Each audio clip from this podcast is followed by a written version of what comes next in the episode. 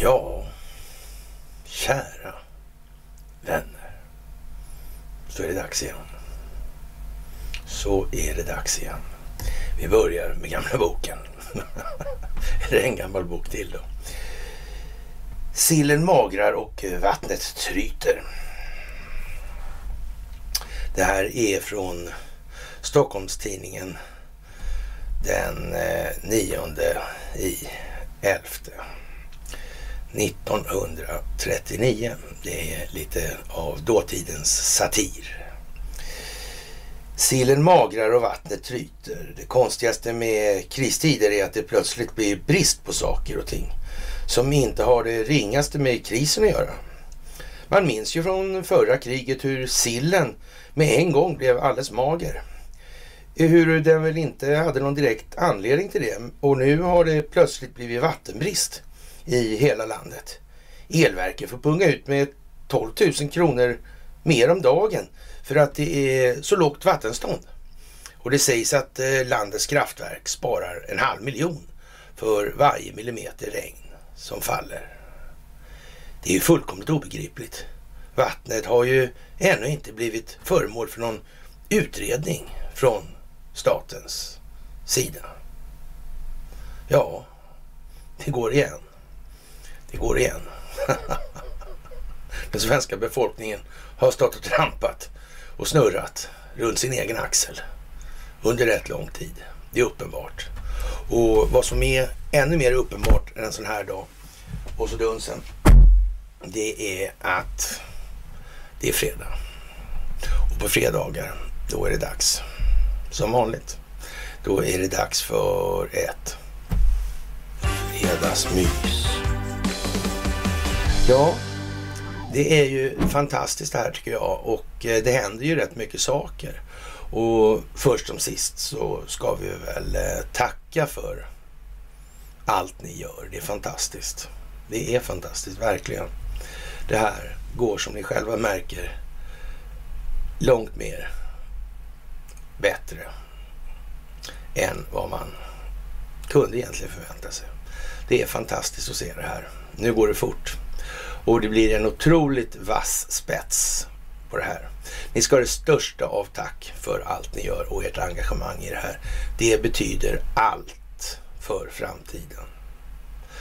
Och eh, ni ska ha det största av tack för gåvor på Swish och Patreon. Det är en förutsättning för den här verksamheten. Och eh, ni ska ha ett stort tack för att ni fördjupar er på karlnorberg.se. Det börjar bli en rejäl skock med människor som gör det varje dag. En riktigt rejäl skock helt enkelt. Ja, det är ett gäng tusen liksom. Ja, eller några tusen. Alltså, så här. Alltså, det är inte så jättedåligt. Så det, det går bara på hela dygnet. Så där.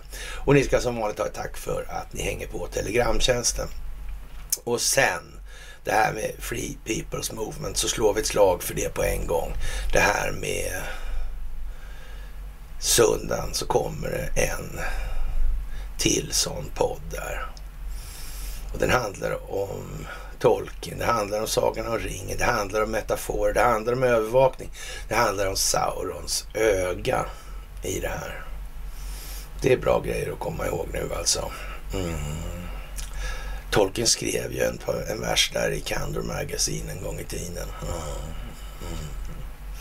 Det där är speciellt alltså. Ja, telegraftornet där alltså. Mm.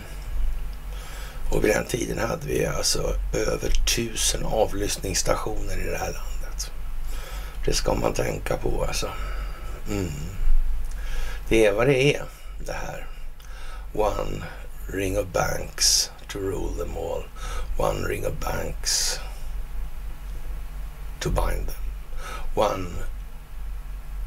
Nej, det är det. Jo, det är så.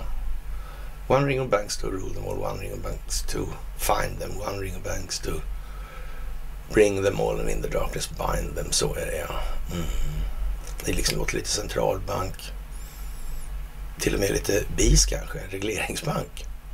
Mm. Kanske lite centralbanker sen då.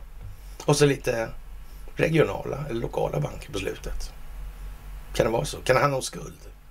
Skulden löper över tid. Tid mäts med en klocka. Som sagt, på söndag, då är det premiär på den. Missa inte. Det är väl värda minuter kan man säga. Ja, och eh, väl värda minuter, det är ju någonting i tid i alla fall, för tid är ju pengar.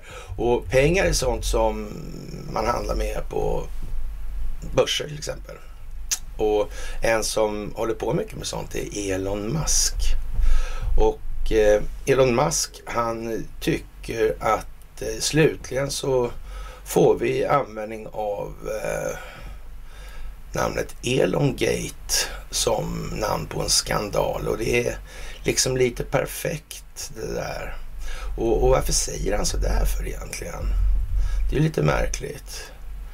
Ja, om det är någonsin en skandal om mig, kallar det för Elongate, säger han vänligen alltså. Aha. Ja, man kommer ju osökt att tänka på begreppet elongation, alltså elongera. Mm. Elongate alltså. Mm. Mm. Det kan man väl säga. Man. Det är ju lite sån här uh, mm, elongation, ja. Hållfasthetslära. Ett enhetslöst geometriskt beroende mått på deformationsgraden. Är det så att det är något fuffens med det här systemet tro? Är det det han är ute efter? Det här är inte någon beskrivning av verkligheten. Det här är en lögn helt enkelt. Kan det vara så han tänker? Jag är inte säker. Nej. Ja, ja, det kan vara bra tänka på kanske. Mm, sådär lite lättstartat sådär, lite små skoj. Den tidigare föga kända tjänstemannen Ryu Jong Chol, Chol har hamnat i allmänhetens blickfång i och med coronautbrottet i Nordkorea. Varje morgon klockan 9.30 dyker han upp i statlig tv. Med mjuk stämma ger han uppdateringar om hur många invånare som har feber och anger siffror över hur många som har dött och presenterar åtgärder mot smittan. Det rapporterar Reuters. Och vad, gör, vad, vad håller de på med där egentligen? De spelar ju klart västländskt spel alltså. Det är lite som Kina nästan va? Är det inte så? Ja, vad ska de säga? Kan djupa staten ställa sig? Det är bara en bluff, skrika då liksom. Men hela coronaskiten är en stor bluff. Kan de skrika det? Jag är inte säker faktiskt. Det skulle kanske se lite tokigt ut. Ja, jag vet inte. Jag vet fan. Mm. Det är lite bra det där och då, då, då blir det ju definitivt mycket svårare att hålla på med olika destabiliseringsinsatser. Så kan de hålla på med sina krokodiltårar bäst de vill i Hongkong och Shanghai och sådär. Det hjälper inte riktigt. Och, och, det kan må ju gå dåligt för Hongkong Shanghai Banking Corporation då som vi alla känner till är den största narkotikabanken i planetens historia alltså. Eller under planetens historia. Ja, det är konstigt det här alltså. Ja, och den där regionen är ju mycket speciell alltså. Och eh, det här går ju inte sådär våldsamt bra för den djupa staten, det kan man ju inte påstå. Och det är klart att man måste ju ändå upprätthålla den här kulissen. Det här är ju som vi alla vet som vistas på den här kanalen då. Och ja, det handlar ju om då världens största stingoperationsbaserade folkbildningsprojekt genom människans historia alltså. Mm. Sånt här hade aldrig gått att göra för 50 år sedan. Nej, det fanns inga sådana kommunikationskanaler för masskommunikation. Nej, det gjorde inte det. Mm. Eller rättare sagt, det fanns inga sådana kommunikationskanaler etablerade i vart fall. Kanske bäst att tillägga i det här. Ja, det där är lite udda. Ja, så underlivsporslin, han dräller iväg till Sydkorea och Japan. Och det är ju någonstans... Eh, ja, Sydkorea är ju en del av upptakten på det kalla kriget. Här konflikten på koreanska halvön. Mm. Det där var speciellt alltså. Ryssland och Rysslands roll och Kinas roll och så vidare i det här. Japans roll. Koreanska halvön var japansk innan. Mm. Japans roll för kalla krigets uppkomst, atombomben, Hirohito, fördröjningen av avslutningen där alltså. Mm. Det där var speciellt. Det där var speciellt. Ja. Och det här med teknologiöverföringen det var också speciellt. Ja, det var det verkligen. Mm. Kan man tänka på lite här nu faktiskt. Ja, och eh, målet med hans senaste besök det uppges då vara att få till ett nytt handelsavtal på plats då. Och det upp, rapporterar Al Jazeera då, men det kan man ju ta för vad det är. Ja, detaljerna i avtalet är ännu inte klara, men Biden-administrationen har tidigare gjort klart att man inte kommer att sänka tullavgifter eller på annat sätt öppna tillgången till amerikanska marknaden. Samtidigt har USA ett stort intresse av att knyta handelsrelationer med länder i Kinas närhet för att återställa ett amerikanskt ledarskap i regionen, skriver nyhetsbyrån. Ja, Korea Herald. Och det här är ju någonstans hela tiden, vad ska man säga, att hålla liv i den här kulissen och det måste göras för att den här saneringen av det västerländska, eller ska vi säga då det djupa staten-världen helt enkelt då, ska kunna äga rum. Man måste göra på det här viset. Man måste låta det spelas ut så här. Det går ingen chans att komma ner på djupet annars. Det är helt omöjligt. Helt jävla omöjligt. Det kan bara ske på det sättet. Ja, och så är det med den saken. Jaha, och eh, den andra sidan då i, i de här sammanhangen då. Eh, Sergej Shoigu till exempel, han eh, säger så här då igår då. Jag glömde att säga det att det var datum idag också. Det är den 20 i 5 2022. Då är det dags för fredagsmys. Så har jag sagt det också. Ja, han eh, säger så här att den här militära hoten växer nära ryska gränser i västerländsk strategisk riktning. De närmsta grannländerna Finland och Sverige har ansökt om NATO-medlemskap och vi vidtar adekvata motåtgärder säger man då. Och vi har ju pratat några gånger, eller rätt många gånger nu, om det här med vad egentligen var, hur såg verkligheten ut egentligen i det här och hur kom det så att fanns det en massa bakom ryggen-avtal och sådana här grejer hela tiden? Eh, var kanske Hitler inte eh, den storförste i makt som han eh, lanserades som riktigt. Hade han finansiering bakom? Hade han den riktiga makten? Alltså hade han den ekonomiska makten där? Eller hade då centralbanksmaffian då, eller vad vi ska kalla dem för då, eh, Ja, eller djupa staten då. hade de kunnat snöpa honom på nolltid? Ja, det hade de kunnat göra. Mm. Hade inte kommit en millimeter någonstans. Det hade inte fungerat helt enkelt. Nej, det var konstigt det där. Mycket märkligt. Ja, och eh, ja, den pågående organisatoriska åtgärderna är synkroniserade med leveranser av moderna vapen och militär utrustning till trupperna. Då. Man tänker ju alltså förbättra situationen runt de här länderna som har sökt för sitt eget vidkommande. Alltså. Förbättra den militära situationen och det är ju trevligt att det börjar bullra. Mm, vi kommer tillbaka till det där alldeles snart. Så det, jaha, och eh, Många tycker ju att det här är, oj vad det låter och, och det är hemskt och så vidare. Och så är det en massa övningar nu också. Mm. Det, det, är till och med sådana här insatsfartyg för marinkåren här nu. Mm, dåliga grejer alltså. Ja, riktigt mycket vapensystem fick de med sig. Ja, vad kan det bli av det här tro? Jag vet inte. kanske blir något trevligt. Ja, det är som det är helt enkelt. Och ja, ryska McDonalds under det nya varumärket kommer sannolikt behålla samma recept, sa biträdande minister för industri och handel. Och Medvedev sa att sanktioner mot Ryssland kommer att gälla i årtionden. Detta är inte kopplat till en speciell operation och du behöver bara lita på din egen styrka. Sådär. Och Polens premiärminister, genom att hjälpa Ukraina kommer vi att förverkliga vår gemensamma dröm om Europa från Lissabon till Kiev. Ja.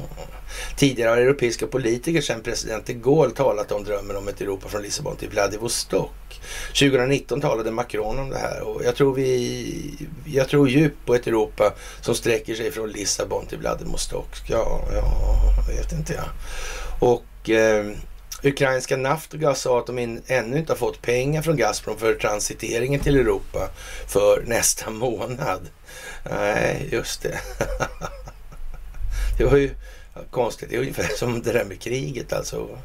Säger att nej, nej, vi beordrar dem att ge upp här nu och så vidare. Mm. Ja, en serie övningar, Defender of Europe alltså, genomförs för närvarande med deltagarna upp till 40 000 militärer från 30 NATO-länder, sa Shoigu. Enligt honom är huvuddraget att dessa manövrar, i dessa manövrar överföringen av en fullfjädrad division från USA till Europa och utplaceringen av en grupp, grupp grupper, en armégrupp trupper då i tre strategiska riktningar, Arktis, västra och sydvästra alltså. Mm. Tänk vad det börjar bullra.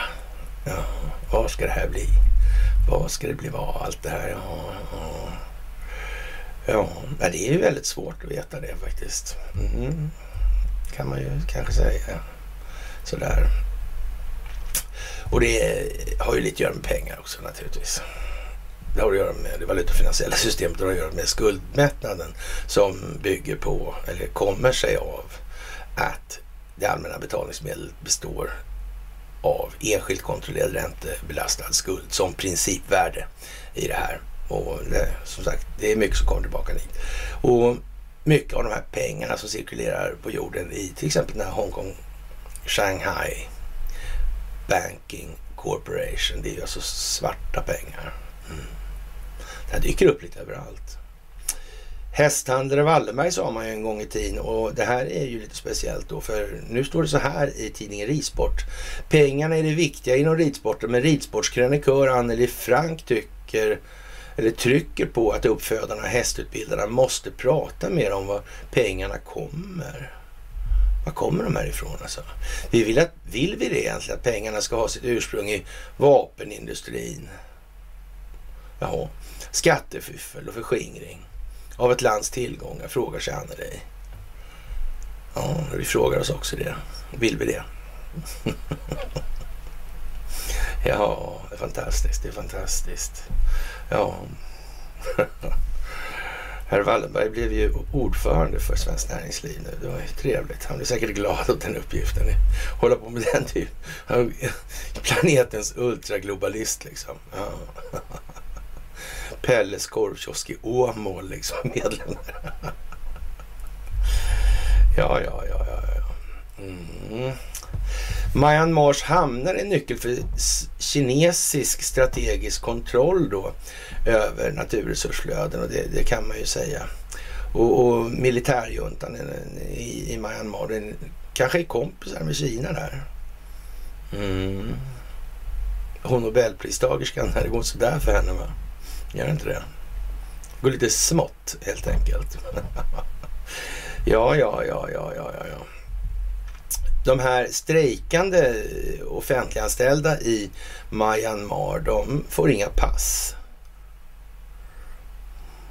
Nej. Nej. Undrar den djupa staten finns etablerad i Myanmar. Burma. Ja. Jag vet inte hur det kan vara faktiskt. Men det skulle kunna vara så. Det skulle kunna vara så faktiskt. Det får man nog säga.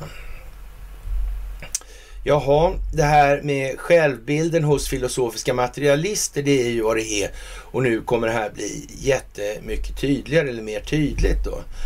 Och det, eller accentueras då när partikulisserna krackelerar och det gör de ordentligt alltså. I början av 2019 släppte Vänsterpartiet fram Stefan Löfven som statsminister trots förnedringsklausulerna i januariöverenskommelsen. Det fick tidningen Fokus politiska chefredaktör Johan Akelius att likna partiet vid en pruttkudde.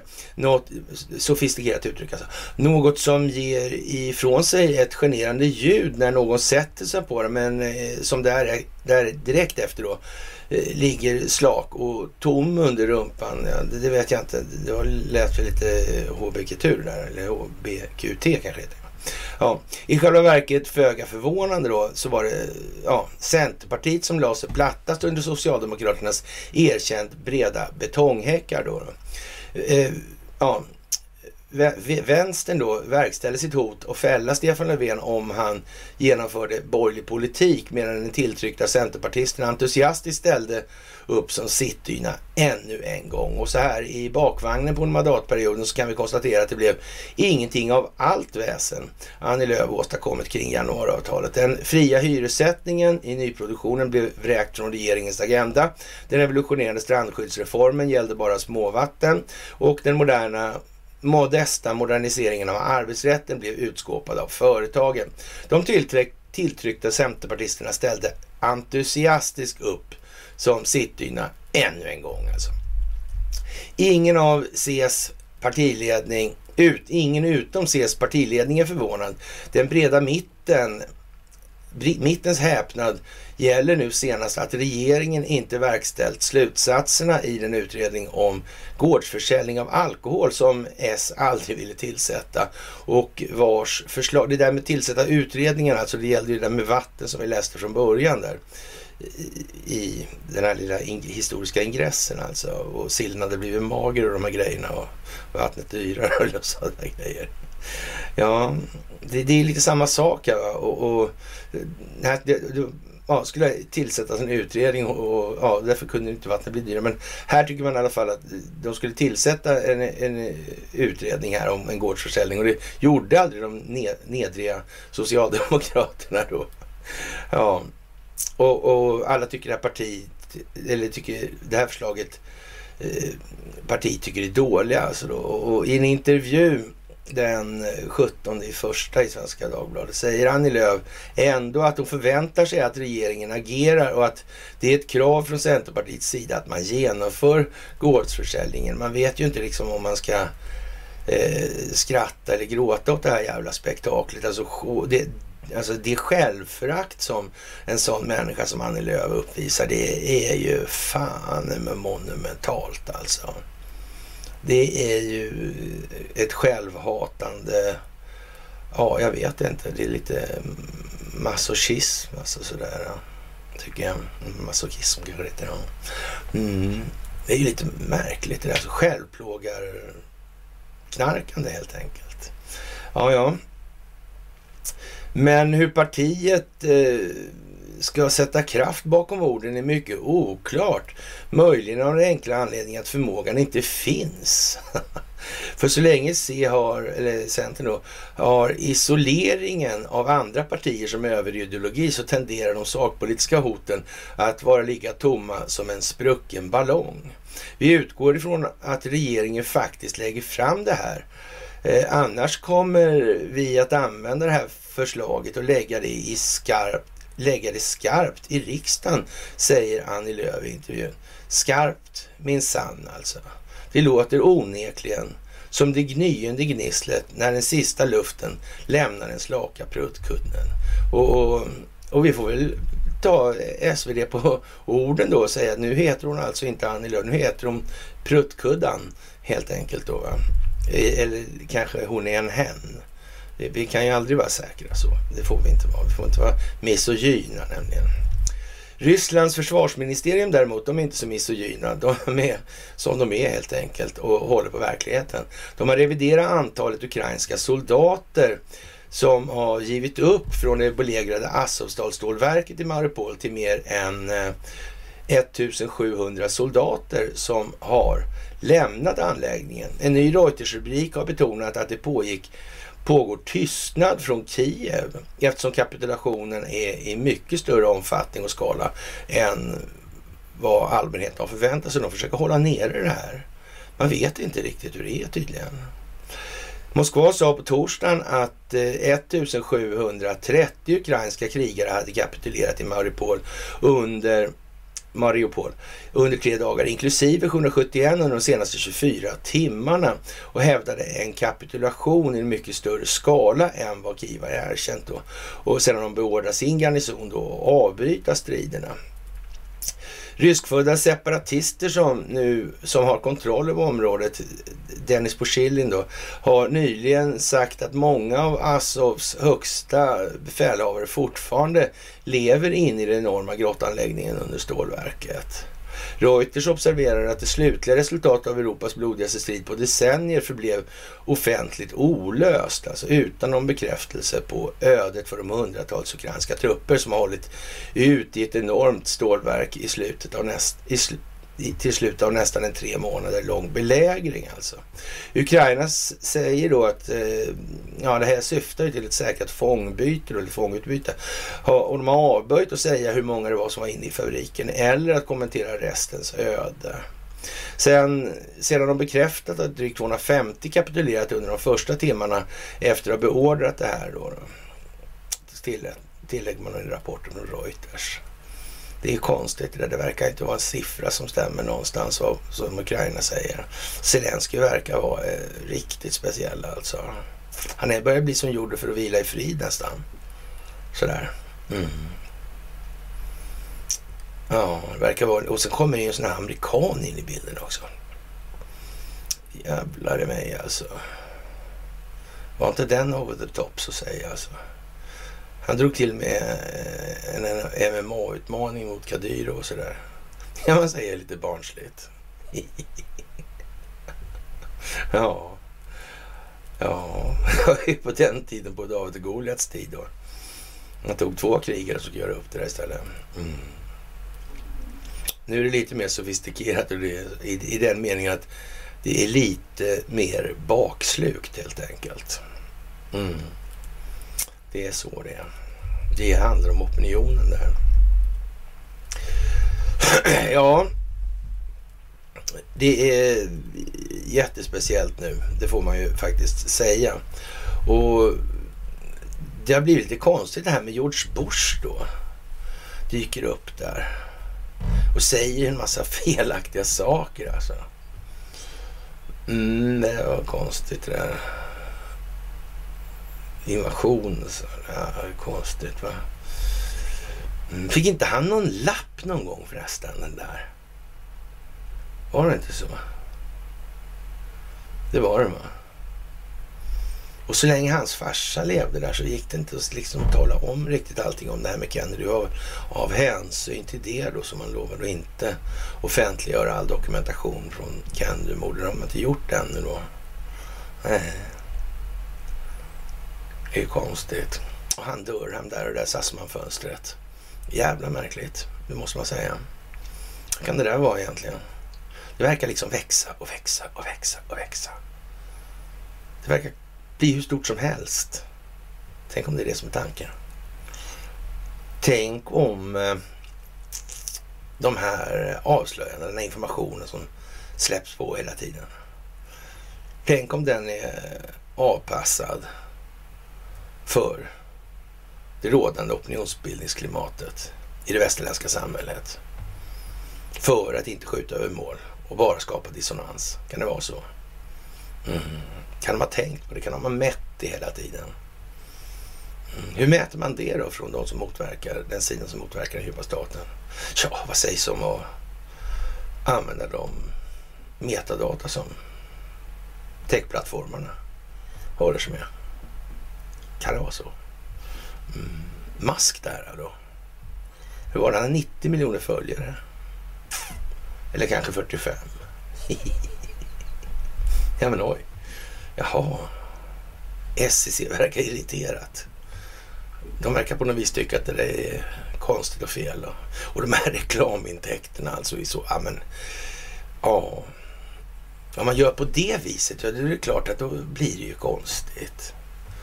Det ser ju bra ut när någon kommer på det, det gör det, men sen ser det ju inte så bra ut. Nej, då får man nästan skratta lite och torka sig i ögonen. För den sakens skull. Ja, eller hur? Tänk om de har friserat det där så mycket. Vad skulle man gjort det för? Jag vet inte. Det vet jag inte. Eller så. Kanske jag visst gör. Och vi har fått eh, apkoppor nu i hela världen och jorden kommer gå under i en stor apkoppspandemi. Eh, Monkey chimpansi liksom. Ja, jag vet inte. Det där är ju konstigt. Mm. Som sagt, det är som det är nu. Jaha, och komikerns blåsning på, i gårdagens Aktuellt. Jag känner mig lite på bushumör. Det är en komiker som känner sig lite busig där och eh, skojar till det liksom. Med SVT. Mm. Och, och drar till liksom jätteallvarliga angående det här med dagsläget i samhället och så vidare. Engagerat sådär. Och sen kommer det fram att de bara skojade ju. Mm, mm. mm. Lurade liksom SVT och då satte de ut och sådär. Är det någon annan gång det här har hänt tror du? Det kan vara andra som har lurat. För det kan inte vara så att SVT har så att säga, ägnat sig lite åt målsökande verksamhet för att få rätt intervjuoffer. Kan det vara så jävla dumt? Jag är inte säker. Men man kan misstänka det i alla fall. Det ligger lite i linje med hur det här har varit upplagt hela tiden och så. Jaha, det måste tas i delar ja. Och så kommer vi till, ja, pissekolan höll jag på att säga, men Paasikivi, presidentbarnbarnet där, eller vad han är då. Och eh, ja, bara det liksom. Hur stor är risken, på chansen, möjligheten ens statistiskt att just en sån i det här läget i samband med Ukraina-konflikten och situationen med Finlands NATO-medlemskap och så vidare. Men kom igen nu liksom. Ja, Fler experter, eller flera experter, bedömer att Ukraina nu har ett strategiskt övertag i kriget och, och tror det, ja, trots att det kan bli svårt att återta vissa områden, säger Paasikivi då. nej, det är inte han som säger det. Putin betraktar Krimhalvön som en del av Ryssland och det kan vara politiskt omöjligt för Ukraina att ta, den, ta över det området igen. Då, sådär. Ja, säger Ilmari K.I. Ja, universitetslektor i krigsvetenskap och försvarsskolan. Samma förnämliga analytiska prestanda uppenbarligen. Eller då, enklare uttryckt då, samma jävla politiska marionettdocka kan man också säga. Det är vad det egentligen handlar om. Från flera håll bedöms nu att Ukraina har fått ett övertag på slagfältet. Inom NATO förs diskussioner om det är möjligt för Kiev att återta Krimhalvön och Donbassområdet från Ryssland, säger en militärtjänsteman inom försvarsalliansen enligt CNN. Alltså det, där, det är klockrent bra. Ja, så, det, då, då stämmer det liksom. Ja, svenska, exper, svenska experter gör samma bedömning dessutom som CNNs tillfrågade här. Jaha, och eh, jag bedömer att Ukraina har det strategiska övertaget, säger då Joakim Paasikivi, överstelöjtnant och lärare i militärstrategi vid Försvarshögskolan och fortsätter. Nu tror jag att vi måste lägga ner Försvarshögskolan eftersom vi har ljugit så mycket. Nej, det sa han inte. Han säger så här. Min bedömning grundar sig i två saker. Kortsiktigt har den ryska armén svårt att ersätta de förluster som de har, trots att de försöker. Den långsiktiga nedgången i kapacitet kommer också fortsätta för den ryska armén om ingenting annat görs. Vad kan Ryssland göra? Ja, antingen kan man, gör man en fullständig mobilisering då, vilket verkar vara osannolikt. Problemet med en sån mobilisering är att man inte kommer att kunna göra det dolt och då skulle västmakterna känna sig tvungna att göra någonting och då finns det en risk för ett europeiskt krig eller om man sätter in massförstörelsevapen och det är inte heller sannolikt. Eh, men de västerländska vapnen som hela tiden tillförs är den ukrainska armén i en uppgångsfas alltså. Det strategiska övertaget innebär att Ukraina i mycket större utsträckning kan välja när och var man vill slåss. Trots att Ryssland kan nå takt, taktiska vinster så påverkar det inte Ukrainas möjlighet att vinna över längre tid, säger Paasikiv. Och det är i och för sig sant alltså. De har aldrig haft en chans att vinna över längre tid, aldrig någonsin ens. Nej, och det ändrar sig ju inte. Såklart inte. Och det här med kapitulationerna och såna här grejer. Det är klart att eh, nej, det, det gör ju ingenting liksom. Ja, de kan ju inte vinna mindre för det liksom. de förlorar ju alltid det bara så. Mm. Och, och, så, så inget snack alltså. Ilmari, ja, K i universitetslektorn här alltså. Han bedömer också att Ukraina har ett övertag på slagfältet men bedömer, betonar att det är viktigt för Ukraina att börja återta ryskkontrollerade områden. Ja, man kan ju säga så här, de kommer ju lämna innan det behövs alltså. När det här är över så är det över. När de har löst de uppgifter de ska lösa så är de lösta. Det är liksom inte svårare än så. Det är, skillnaden är att man har, håller sig med lite olika problemformuleringar där från de här Eh, ja, högpresterande analytikerna på Försvarshögskolan då som hävdar att det går ut på liksom att eh, ja, ta hela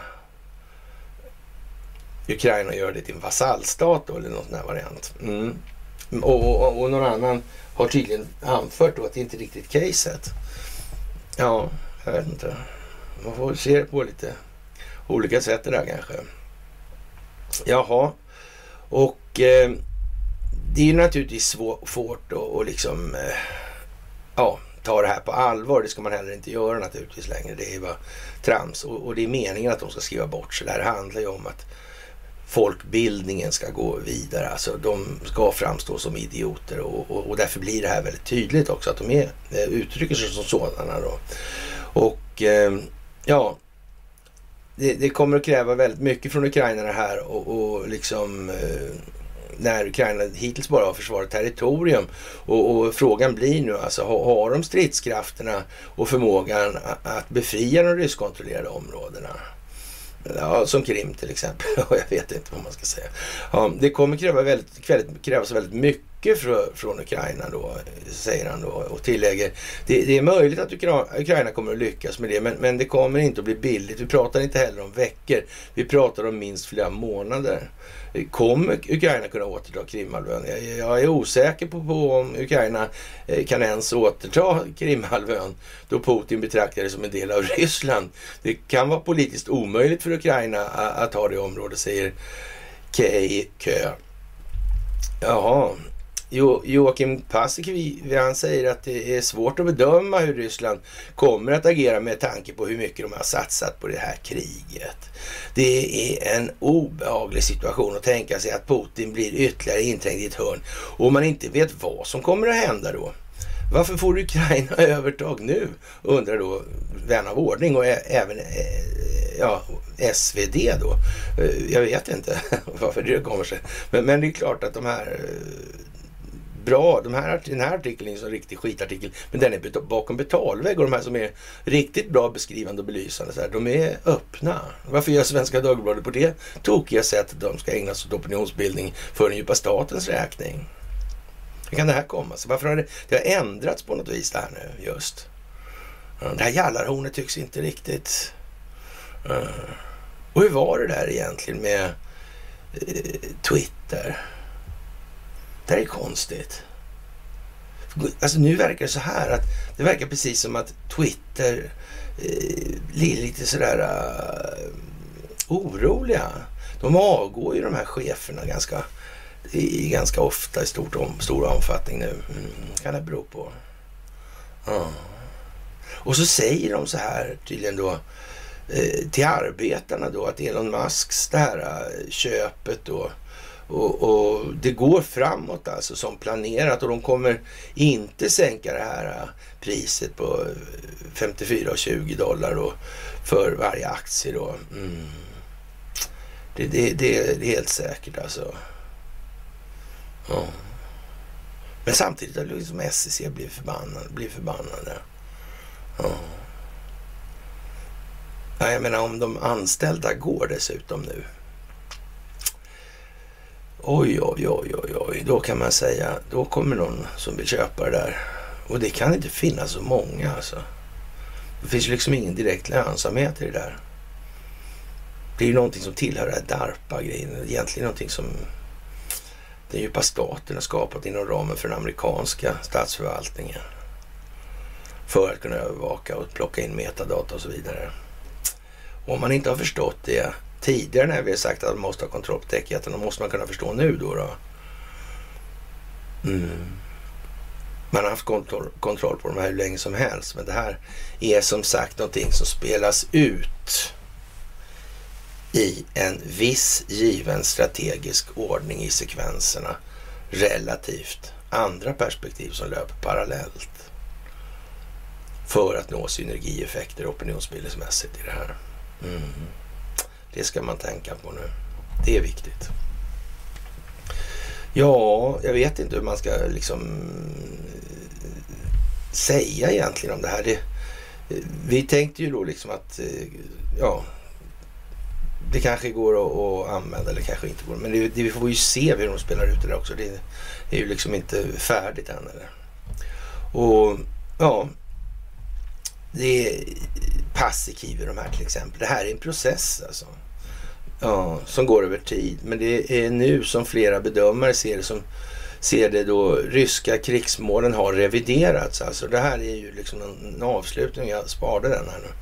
Och det verkar lite udda alltså. De flesta människor skulle bedöma det här som att samma dag som Reuters säger att det är 1700 och inte 250, då säger Paasikivi så här.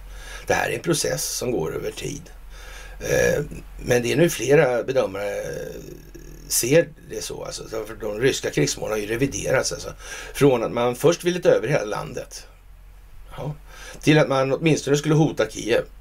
Ja, ja, hota Kiev, var det ett mål med verksamheten? Man skulle hota Kiev. Okej, okay. ja, var det inte lättare att bara skriva ett mejl då, då?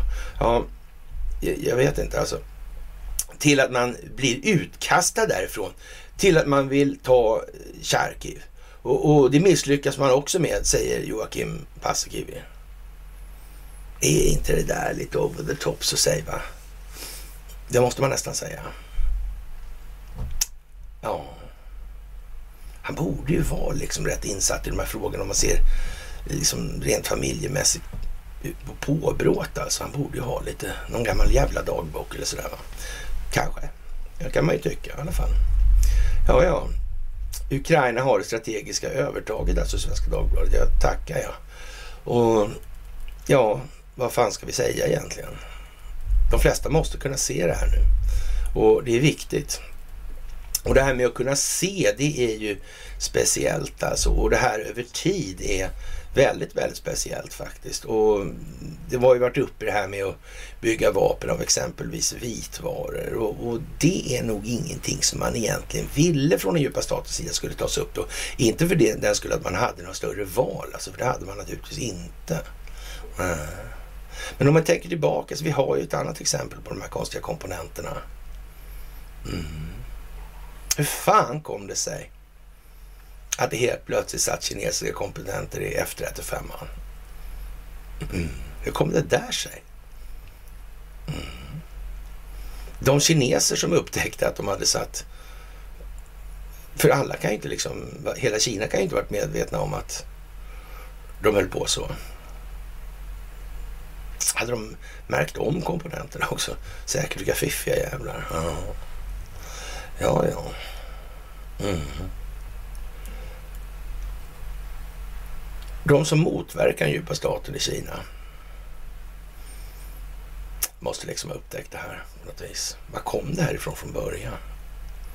Kanske det kom där någonstans ifrån tiden när det kalla kriget pågick. Det där höll ju bara så långt alltså.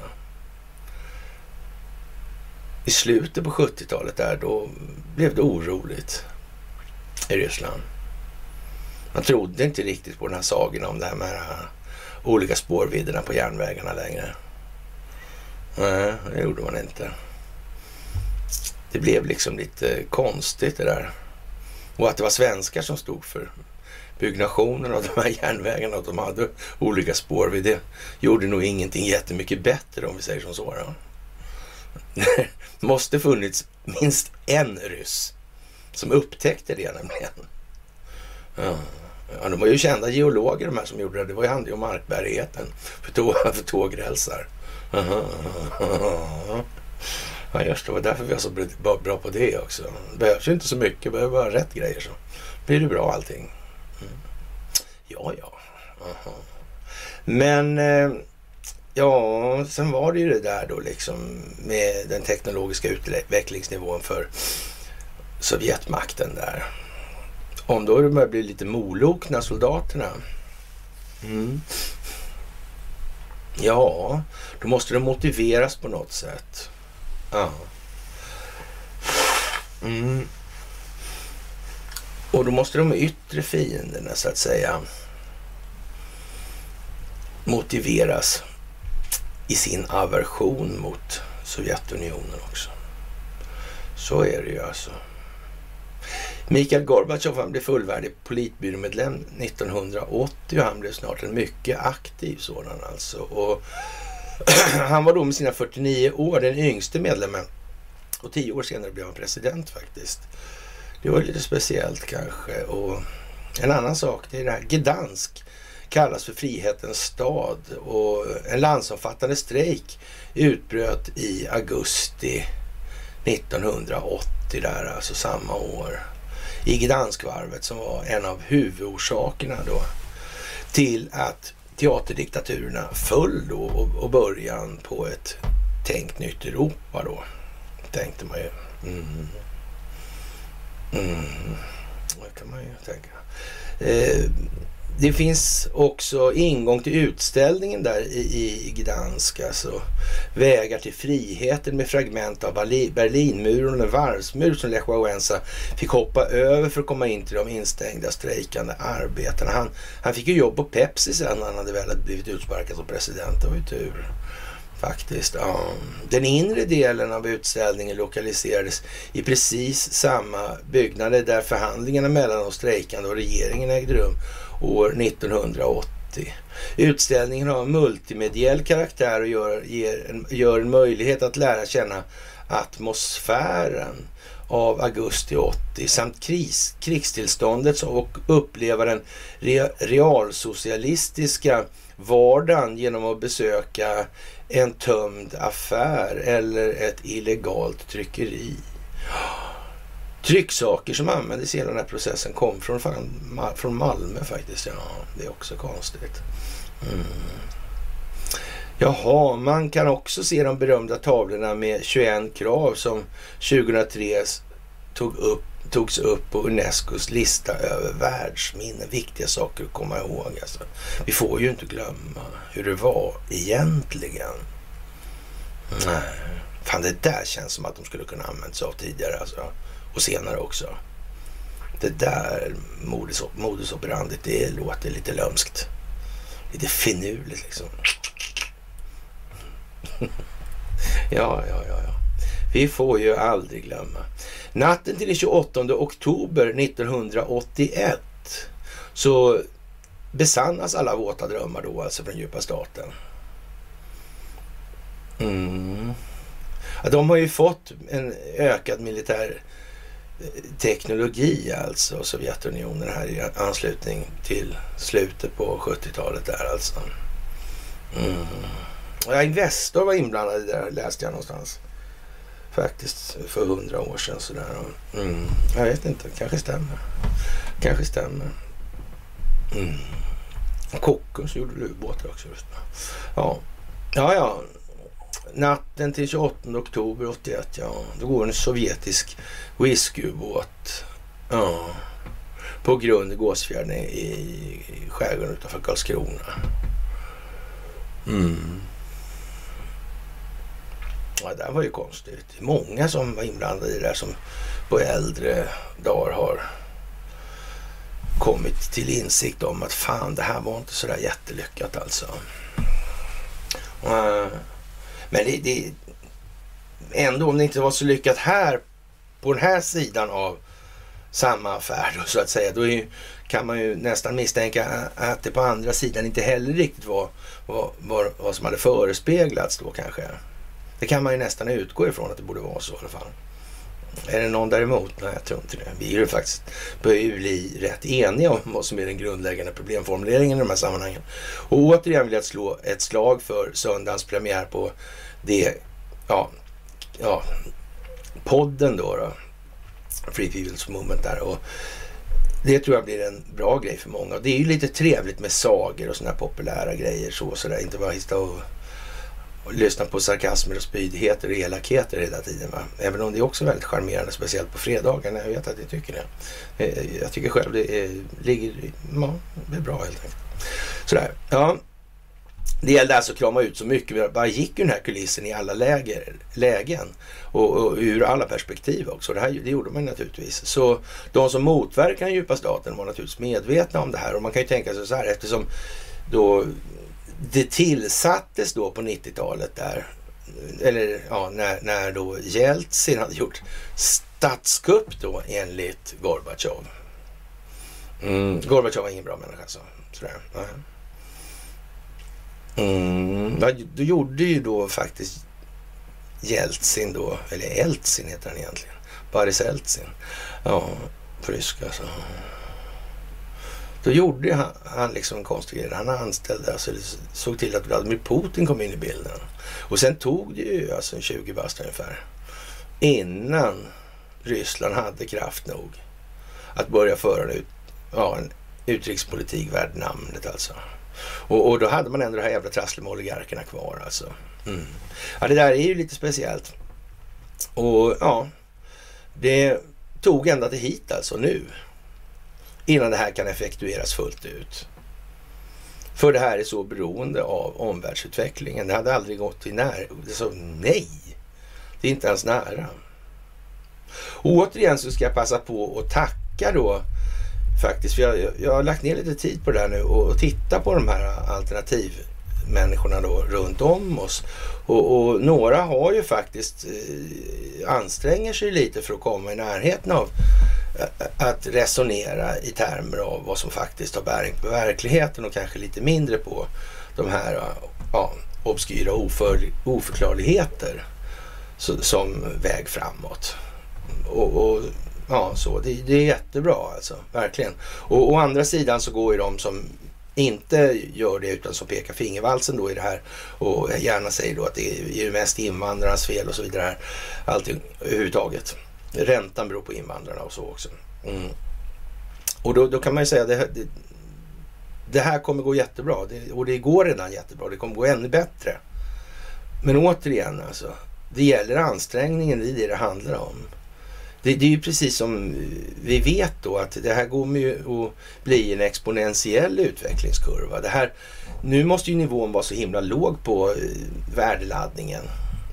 Så för annars eh, blir det dissonans. Vad helst ska det ju vara samma argument som bekräftar deras vanföreställningar. Fast så mycket över vad de själva anser att de fan, så där kan jag bara inte säga. För det där är helt galet alltså. Man kan inte hålla på som den här jävla muppen eh, Paasikivi. Ja, i samma eh, ja,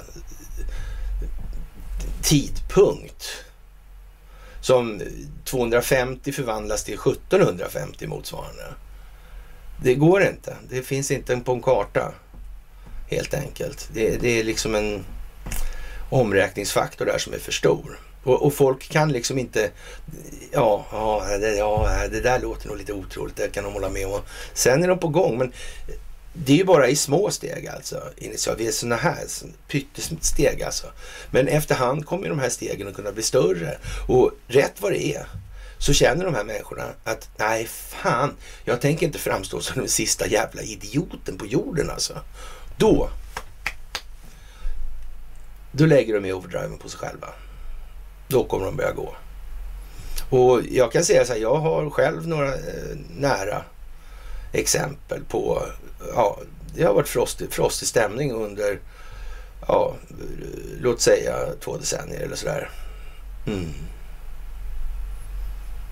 Men jävlar, det sätts fart om man bara ger dem chansen sen. Ja, ja, ja, så det är ingen fara. Men, men eh, som sagt, förvänta inte att jag ska stå och förklara allting en gång till. Alltså, eller så där. Det händer ju inte. Så. Hjärtligt välkommen. Så. Mm, det kan ni tänka på faktiskt. Jaha, och eh, Kanada säger att trådlösa operatörer i Kanada inte kommer att tillåtas installera Huawei-utrustning i sina höghastighets 5G-nätverk. och här är det ju fortfarande folk som inte fattar att det här med Huawei startades då i mitten på 1980-talet som en konsekvens av att den här förnämliga ambassadören, alltså den kinesiska ambassadören i Stockholm, kom på den briljanta försvarsstrategiska takt, eller modellen då, alltså, eller taktiken kanske. Nej, det är, en, det är strategi, det är långsiktigt. Ja. Att ge bort kontrollen över den kinesiska telekominfrastrukturen till Ericsson. Det var fantastiskt alltså, vilken grej. Vilken grej alltså. Mm. Militär sukäs, som man säger alltså. Det var stabilitetsofficeren på Bounty som, ja, är, ja, aspirant på, på den titeln annars som världens mest framstående militära tänkare kanske. Ja. Mm. Personalofficeren på Bounty, ja, eller stabilitetsofficeren på Vasa kanske snarare då. Ja. Mm. Framgångsrika sjömän det där. Så. I händelse av örlog. Så. Ja, ja, ja, ja, ja, ja. Jaha. Och eh, Kanada planerar att förbjuda Huawei från att arbeta på Kanadas femte generation 5G-nätverk då. Och enligt en källa som är bekant med beslutet då i vanlig ordning. Enligt kanadensiska medier så sätter åtgärden Kanada i linje med viktiga underrättelseallierade som USA som har uttryckt oro över de nationella säkerhetskonsekvenserna av att de ger den kinesiska teknikjätten tillgång till viktig infrastruktur. Ja. Det här är ju alltså inga problem som överhuvudtaget gäller Ericsson i något som helst sammanhang. Och det här vet ni ju redan då hur den då, ja, man, man från Huaweis sida har stämt den svenska staten här. Och det här handlar ju om de här för Ericssons del så handlar det om den här investeringsskyddsavtalsmodellen som man har begagnat sig av och har överallt. Man kan helt enkelt inte sparka ut dem utan de har stoppat in så mycket pengar där så de får vara där för tid och evighet. Va? Och det här är ju någonting som eh, man kan säga att det ligger i farans riktning att det kommer upphöra inom en allt, inte alltför avlägsen framtid. Och även om det kanske inte upphör så, så kommer Ericssons företagsstruktur och ägande och kontroll i alla händelser vara en helt annan på det viset. Och, och, men det är svårt att säga det där för det är lika samma sak med Twitter där. Och det, det är som sagt, en av de här måste ju offras, det är alldeles uppenbart. Jag trodde från början att det skulle bli Twitter och sen tyckte jag det var en fin idé att liksom bara eh, köra det här så blir det inte så mycket friktion liksom. Men då visar det sig då att eh, de har ju fuskat mer. Alltså jag ska säga i mitt stilla sinne så tänkte ju jag att eh, ja, men vad fan liksom det är, klart att fatta att de fuskar med algoritmer och, och liksom det här med att med visningar och, och sånt här. Det, det, är ju liksom som det är.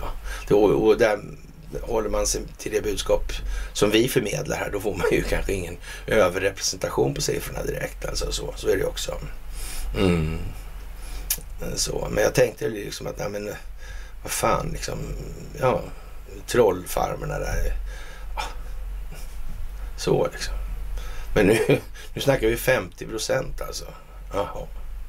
Och det innebär ju att intäktssidan på, för annonser blir ju lite förvrängd då när de hävdar att de har en viss given spridning då i det här. Och, och, men det var det att hälften av den där spridningen består av trollbottar och de kommer fan inte köpa något. Det är helt säkert alltså. Mm. Oh. det är väl sådär det här kanske. Ja. Ja, ja, men då får väl det, någon måste kanske gå också för att de andra ska skärpa till sig. Det vet man ju inte. Hur som helst så blir det billigt att köpa upp Twitter då. Det kommer det ju i alla fall att bli då. Ja, och om vi inte ska ta den här jävla Twitter liran på allvar nu som talar om för de anställda då att ja, det här vi kommer fullfölja, vi kommer fullfölja. Ja, det ser, det ser, nu, idag ser det lite dåligt ut, men det, visst, det kan ändras, det har det gjort förr alltså. Men, men just nu ser det lite mörkt ut helt enkelt. Ja.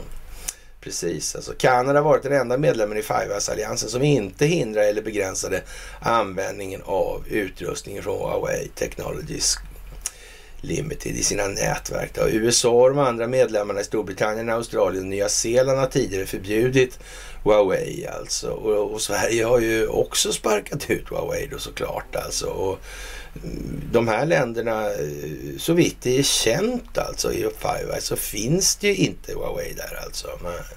Så det är frågan om vad som finns där då. Mm, på 5G-sidan till exempel. Mm. Men det spelar ingen roll alltså. Visserligen säger då för detta utrikesminister Mike Pompeo att, och för detta CIA-chef har han varit också. Han har varit CIA-chef. Mm. Han säger det att Ericsson är ett nationellt amerikanskt säkerhetsintresse. Han har ju till och med rest runt lite och gjort en sån där äh, uh, MOU, så Memorandum of Understanding. Ja. Har han ju gjort ja. Mm. ja. Över 150 länder hade han ju då för några år sedan när jag höll den här föreläsningen i Trosa. Fan vad tiden går. Mm. Jag var lite lattjo där. Clean internet heter det va? Aha.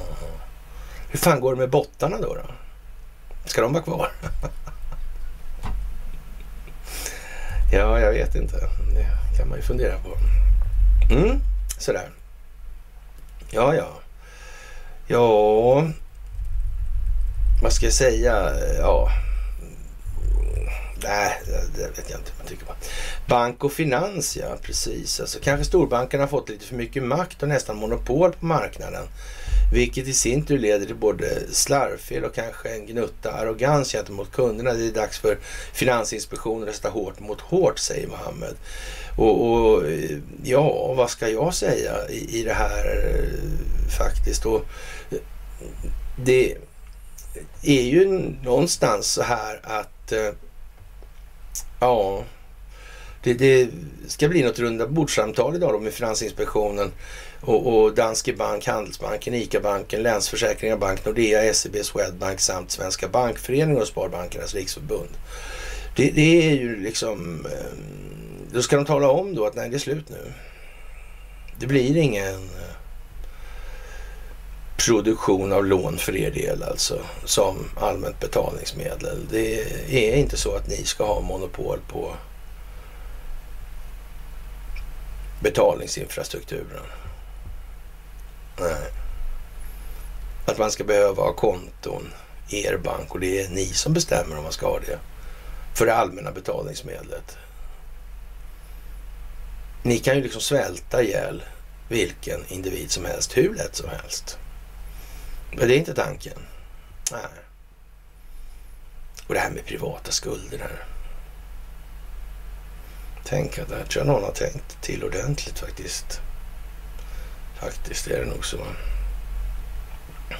Ja, det här är lite eh, speciellt och jag kan väl säga att den här artikeln är väl kanske inte den, den, den mest eh, ja, intellektuellt formulerade kan man väl säga så här. Vad, vad är det grundläggande problemet och varför adresseras inte det här alltså? Ja, jag vet inte. Det kan ju vara så att eh, schamaner, estradörer, illusionister och sådana här, de kanske inte vill avslöja tricken på det viset alltså i det här läget. Kan det vara så? Faktiskt. Det är lite tokigt det där måste jag säga. När man inte tar tag i det här på riktigt. Det blir ju liksom en vad ska man tro om en människa? Begriper man inte bättre? Vad fan beror det på? I det här läget? Jag menar, det, det är ju som skrattretande mer eller mindre. Och som sagt, det här med Sassman-fönstret alltså. Och vad håller man på då alltså? Med USA i det här. Det är är det liksom bara en liten larvig grej sådär, sådär, kommer bara rinna ut i sanden? Eller är det här, precis som man säger då alltså, är det här någonting som kommer att vända upp och ner på hela västvärlden? Ja, det ser inte bättre ut alltså. Jag tror att man får vara nästan utvecklingsfientlig om man inte inser nu att nej, det här håller på att spåra. Det håller på att spåra. Ja, ja, ja, ja, ja. Jaha, och eh, som sagt, den pågår ju, den har hållit på i fyra dagar nu här och eh, ja, det är ju inte egentligen så mycket att diskutera längre. Men att ja, Sassman utgör ett fönster och därför kör Durham den här rättegången i District of Columbia, DC, Washington DC. Alltså det är ju rena Disneyland och i all verklig rättslig mening alltså. Men det ska exponeras det också. Det här handlar ju om att exponera underrättelsetjänsterna till exempel.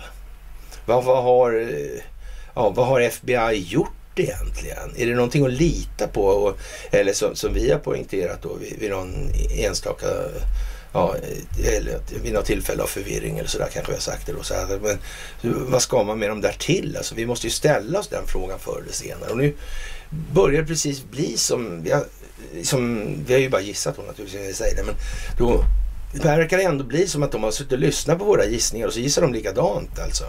Och det får man ju säga, antingen med rätt eller fel så är det alltid skönt att det är någon annan som är stor och, stark som det där som, ja.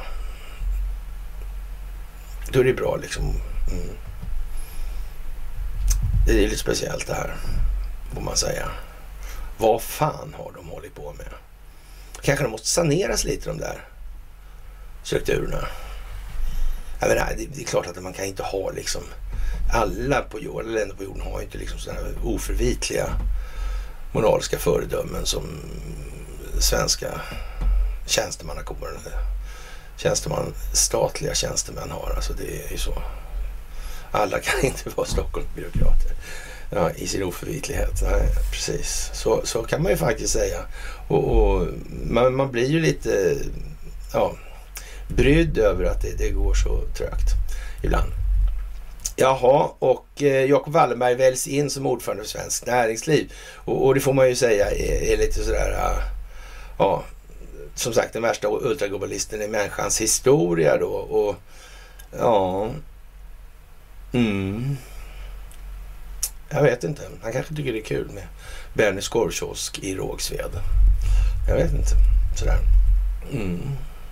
För, för är har ju väldigt, ja, vi kan lämna det. Jaha, och när SvD lägger systemkramarartiklar bakom betalväggen då måste man reagera alltså. Och ibland blir mina delningar lite korta för då kommer jag nämligen inte åt den där för jag måste ha olika maskiner där så jag liksom vet om jag var, ja, vad som jag måste dela och, och så att säga lägga ut eller, ja, eller om jag kan bara sitta och vara och spydig och sådär om den är öppen för alla att läsa så där. Så det blir roligt på det. Och då ser man ju när det här svängt, det har just svängt faktiskt. Nu, ja, nu kommer sådana här idiotgrejer som ja, Paasikivi, de kommer hamna bakom betalväggarna. Mm. Och där blir det där inne då, ja, det här verkar ju öppet, det verkar ju rätt rimligt. Så, här. så sitter Paasikivi och säger som han gör på insidan av betalväggen. Ja, det där är många sådär. Jag vet, inte ens katten hos morsan släpper det där, det är helt säkert alltså. Det där är irriterande. Mm. Sådär, så det... Men om man ringer dit och frågar, då måste man fråga hur det är med katten. Det är så. Det är det viktiga ändå alltså. Mm. Men det kommer ju nu. Jaha, och för att göra det här ännu, ännu mer tydligt då så verkar begreppet dumsnut vara någonting som man tar på högsta allvar inom språkvården här. Det måste ju ges en rent praktisk mening helt enkelt. Så. Och därför har man då kommit på från då intelligens intelligensens sida då kommit på att man ska sänka begåvningskraven för polisutbildningen. Alltså då har man gjort det. Och, och det, det, det, måste ju vara bra alltså. Och det måste nästan vara sådär, ju, ju högre våldskapacitet som ordningsmakten besitter eller polis, den polisen i fråga då besitter så måste det ju vara en klar tillgång om vederbörande inte klarar av att tänka det allra minsta alltså. Det måste ju bli ett jättebra utfall på sikt här. Mm. Samhällsutveckling. Det är ingen som helst risk att samhället går mot att förråas. Det är inget som helst risk alltså. Inte en möjlighet för det. Nej. Och ser man inte det liksom att vi sätter en större våldskapacitet på gatan med en minskad begåvning. Om man inte förstår då att risken är eh, ganska så påtaglig för att det här kommer leda till en viss given utvecklingsriktning, då får man ta med fan börja om med sin självbildsrevision. Så är det. Det tror jag faktiskt de flesta fattar nu. Ja, men lite komiskt är det i alla fall. Men det är ju det här, som sagt. Det, det, måste komma sånt här samtidigt så folk faktiskt ser att det här är ju fan vad dumt det här är alltså. Ja, eller som någon skriver här på enklaste sätt alltså. Pinsamt. Rikard Rigge Jakobsson helt enkelt. Ja, det får man säga. Vi håller med. Världens äldsta aktiebolag, Stora Kopparbergs Bergslags AB, ägde av det Falugruva under hundratals år. Alltså det är företag som idag heter Stora Enso bildades tillsammans med Falu kommun och Investor AB. den stiftelse som äger och driver den här Falugruvan sedan 99 alltså. Och det här bör man ju komma ihåg då när det gäller bolagsordningen och, och lagstiftningar kring de här. Alltså det, den svenska modellen, det, det är ju inte bara Stockholmsbyråkratin. Det finns ju en hel del sånt när det gäller då till exempel immaterialrätt och det gäller bolagslagstiftning och sådär. Det, det är ju som så. Och, och, det måste man också ha klart för sig att när, när det gällde det här, hur styrde man Sovjetunionen och, och, kontrollerade det här då? Då hade man ju alltså, det fanns ju bolag på plats fortfarande, bolag som gjorde affärer. Men, men man hade ju så att säga ändå så att säga lager emellan hela tiden för att det inte skulle bli för uppenbart vad man höll på med. Så. Och, och, så kunde man då så att säga smuggla in komponenter på olika sätt med, med teknisk utrustning och så vidare. Det behöver inte just vara kylar och frysar men det, det passar väl bra då. då. Också det finns styrenheter till de här kompressorerna till exempel eh, som inte sällan har logiska kretsar alltså. Eller då transistorer då.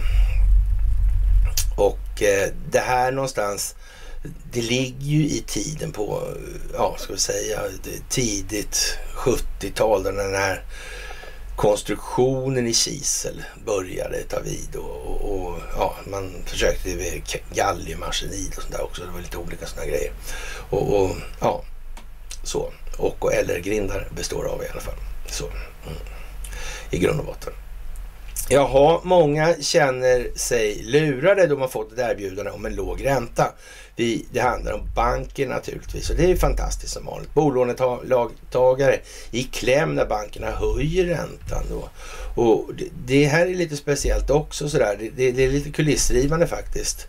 Och och eh, ja, man har blivit lovad ett erbjud, eller fått ett erbjudande om låg ränta och signerat ett avtal. Men sen får man en högre ränta när lånet betalas ut. Bankerna menar att de inte lämnar några bindande garantier om räntan trots att man lämnat erbjudande, skriver Dag Vardeus, medgrundare av Hypoteket i realtid, skriver den här. När vi grundade Hypotek såg vi det som en självklarhet att ett erbjudande om bolån enkelt ska kunna jämföras som därför, och som därför behöver vara bindande från vår sida, vilket konsumentkreditlagen understryker. Men i kontrast till vårt förhållningssätt har alltså flera banker valt en annan väg och anser inte att räntan är en del av erbjudandet.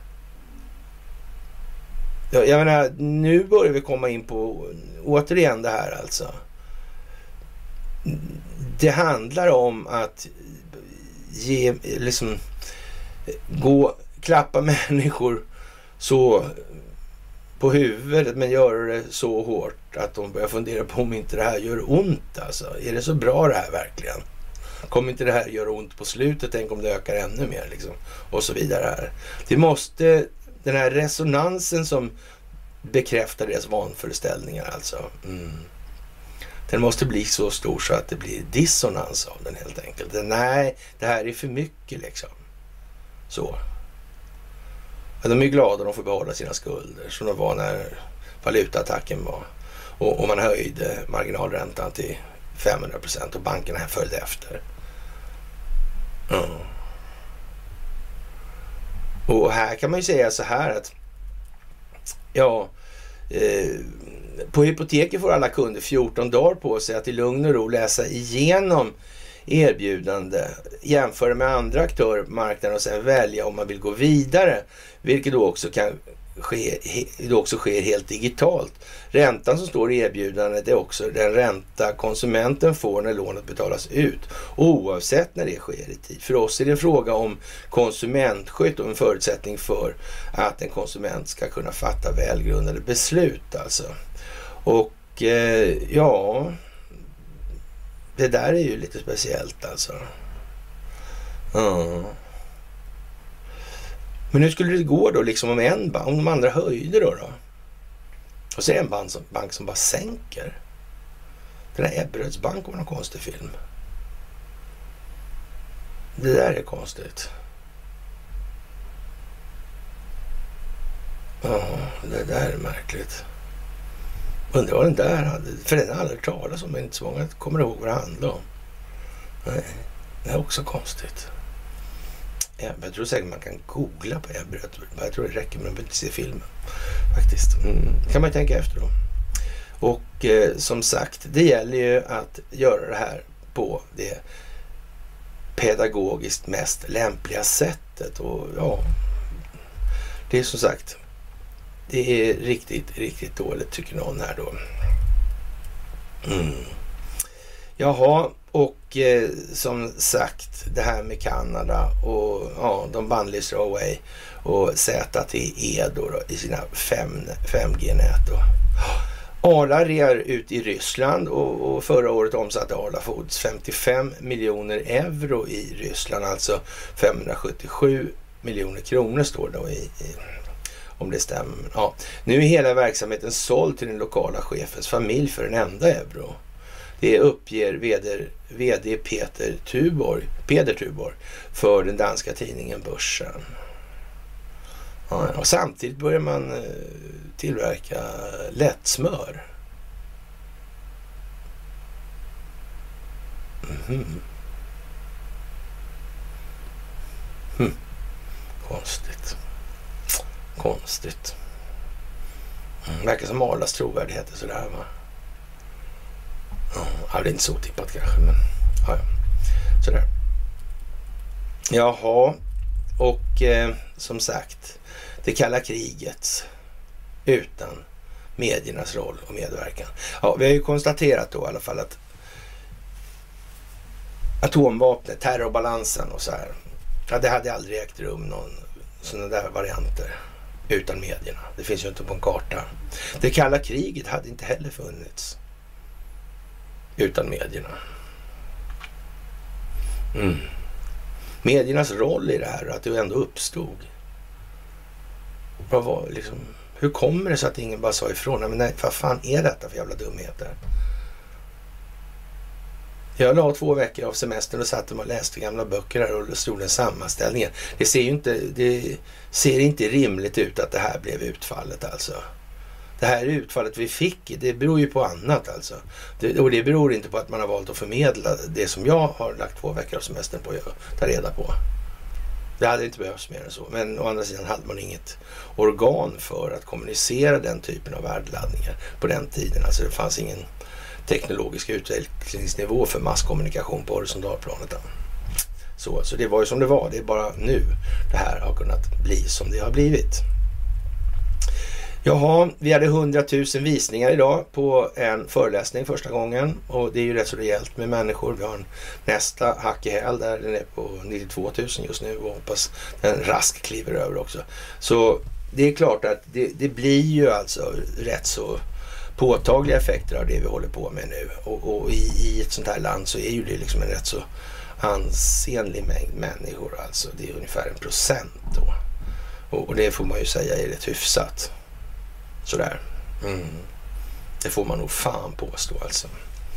Ja, sådär. Och eh, ja, attentat mot militära byggnader i Ryssland alltså. De nya eh, viktigaste händelserna. EU undersöker nu hur man kan använda ryska oligarkers frysta tillgångar för att finansiera återuppbyggnaden av Ukraina efter kriget. Och, och jag vet inte om de här eh, oligarkpengarna är så att säga stulna ifrån någonstans sådär. Och, och, som till exempel ifrån Ryssland.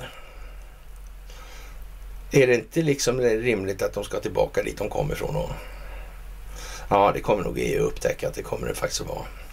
Ja, den amerikanska tankesmedjan Institute for the Study of War, ISW, då, konstaterar i sin senaste lägesrapport att den ryska offensiven i Donbass sammantaget går fortfarande trögt, och, och, eller fortsatt trögt. Det vet inte heller. Då. Så det verkar som att de har tagit lite fel målsättning som utgångspunkt för det taktiska och strategiska beteendet hos de ryska förbanden. De verkar tro att de ska göra någonting annat än vad de själva tror de ska göra helt enkelt. Det är ju inte mycket som stämmer i det här med förbekämpningsskeden eller diversions, alltså diversionsverksamhet. Det verkar ju helt otroligt konstigt att det ska kunna bli så här. Som sagt, det är ju... Jaha, och eh, Google lägger ner i Ryssland enligt techsajten The Verge som hänvisar till nyhetsbyrån Reuters har Google ansökt om konkurs i landet efter att ha fått sina bankkonton beslagtagna av den ryska staten. Och det skulle ju kunna möjligen vara på så vis att det är koordinerat då med, med Washington och Peking och, och, och, så. Och till och med Ankara också det här. Det kan ju vara så. Jag vet ju inte. Mm. En serie attentat har riktats mot militära byggnader i olika delar av Ryssland, skriver tankesmedjan Institute for the Study of War i sin senaste rapport. Ryska medier och telegramkanaler rapporterar om avsiktliga mordbränder i militärkommissariet i Moskva. Omsk, Volgorod och Kantimansi under de senaste två veckorna. Gärningsmännen ska ha använt sig av molotovcocktails för att sätta eld på byggnaderna. Ryska tjänstemän greps på 16-åringar på bar gärning i Moskva, vilket tyder på att ryska medborgare sannolikt är ansvariga för attentaten, skriver SVT. USA Ryssland har tagit tillgången på mat som gisslan, säger Antony Blinken då, utrikesminister. Och eh, USA anklagar Ryssland för att medvetet förvärra den globala matbristen som ett led i invasionskriget mot Ukraina, skriver AFP. Och som sagt, det är ju vad det är nu helt enkelt. Och folk måste ja, få chansen att släppa sina känslogrundande värderingar och det gäller att ge dem de bästa möjliga förutsättningarna att vilja göra det själva. Helt enkelt. Det är så det går till i den här metoden med reflexiv kontroll ofta. Jaha, Washington kräver att Moskva häver sin blockering av ukrainska hamnar i Svarta havet. Sluta blockera hamnarna i Svarta havet. Tillåt fartyg och tåg och lastbilar som fraktar mat från Ukraina att röra sig fritt, säger USAs utrikesminister då vid ett möte i FNs säkerhetsråd. Och det är ju klart att man kör iväg hela tåg och såna här grejer så är det ju ingen som helst risk att det åker en massa annat på de här tågen också. Nej, det är det ju inte då. Så det verkar ju bra. Jaha. Han hävdar att i själva verket det är Ukraina som ligger bakom blockaden som till, alltså ryssarna hävdar att det i själva verket är Ukraina som eh, gör det här, ligger bakom blockaden till följd av att man har placerat ut miner i Svarta havet och att bristen på mat har förvärrats sen väst införde sanktioner mot Ryssland. Enligt Blinken är den bilden felaktig eftersom sanktionerna inte hindrar Ryssland från att exportera mat och gödningsmedel eh, annat än att de måste få betalt till någonting annat än sin egen valuta. Och, och det kan man ju kanske fundera på om det är så som det är. Ja, Ja, och sen, eh, ja vad ska vi säga mer? Eh, samtidigt försöker den ryska armén återuppta en offensiv sydväst om ryskockuperade zonen, ryskockuperade Ishum. Och, men styrkorna lyckas inte avancera mot den strategiskt viktiga staden Slovansk under torsdagen, skriver ISV. Och eh, ja, jag vet inte heller. Det, det ja, det, det är liksom lite trist det här helt enkelt. Det är lite halvlarvigt skulle man kunna säga, kort sagt. Och ja, man möter mycket starkt motstånd och ryssarna gör det. Och eh, ja, det är uppenbart att Ukraina tar tillbaka eh, mark. Säg, eh, ja, det är väldigt svåra för Ryssland att möta det här, säger överbefälhavaren underlivsporslinet med Y-front alltså. Bydén. Ja, ja, det där är ju som det är alltså. Ja, jag vet inte. Är det, någon, det är brist på framgångar för Ryssland och framförallt handlar det om de strategiska målsättningarna som de satt upp som inledningsvis var att gå hela vägen mot Kiev och kuva det, det ukrainska folket och få ner dem på knä. Och det har inte lyckats, säger Byden. Ja, ja, vad fan. Det är ju lite sådär alltså där, alltihopa. Och, och han har väl vänsterknäckt vad hörde, hördes det senast viskas. Men, men det vet man ju inte eh, sådär det verkar ju bara lite... Men tokigt verkar det vara i alla fall. Och, och ja, fan vet om man inte har gjort det svenska försvaret en björntjänst genom att prida till det så här. Å andra sidan så är det frågan hur mycket försvar ska vi ha och varför? Vad ska de pyssla med egentligen? Ja, det är uppenbart att det här kalla kriget det var en liten felsatsning i förhållande till den verklighet som faktiskt rådde sett ur ett strategiskt militärt perspektiv. Det får man ju nästan erkänna. Och dyrt vart det också dessutom. Ja. Alltså de här lirarna som har tyckt att det var en bra idé att göra på det här viset. De är ungefär lika lämpliga som kreditjurister i allmänhet alltså. Mm. Sådär, det, det, där är ingen bra grej. Alltså, de har liksom inte sagt ifrån liksom, om någonting som de faktiskt borde ha hajat. Det, det, det, är liksom det här med IQ och rumstemperaturen alltså. Det, det är trovärdigt att de inte nu var det uppe i tvåsiffrigt helt enkelt. Nej. Det är ju så. Ja, ja. Jaha. Också på onsdagen kom uppgifter om att Ryssland överväger att riva det gigantiska verket och bygga en park där alltså. Ja. Och jag vet inte. Det, det här är ju liksom... Vad ska de med den här Mariupol till då? Ja. Och ja.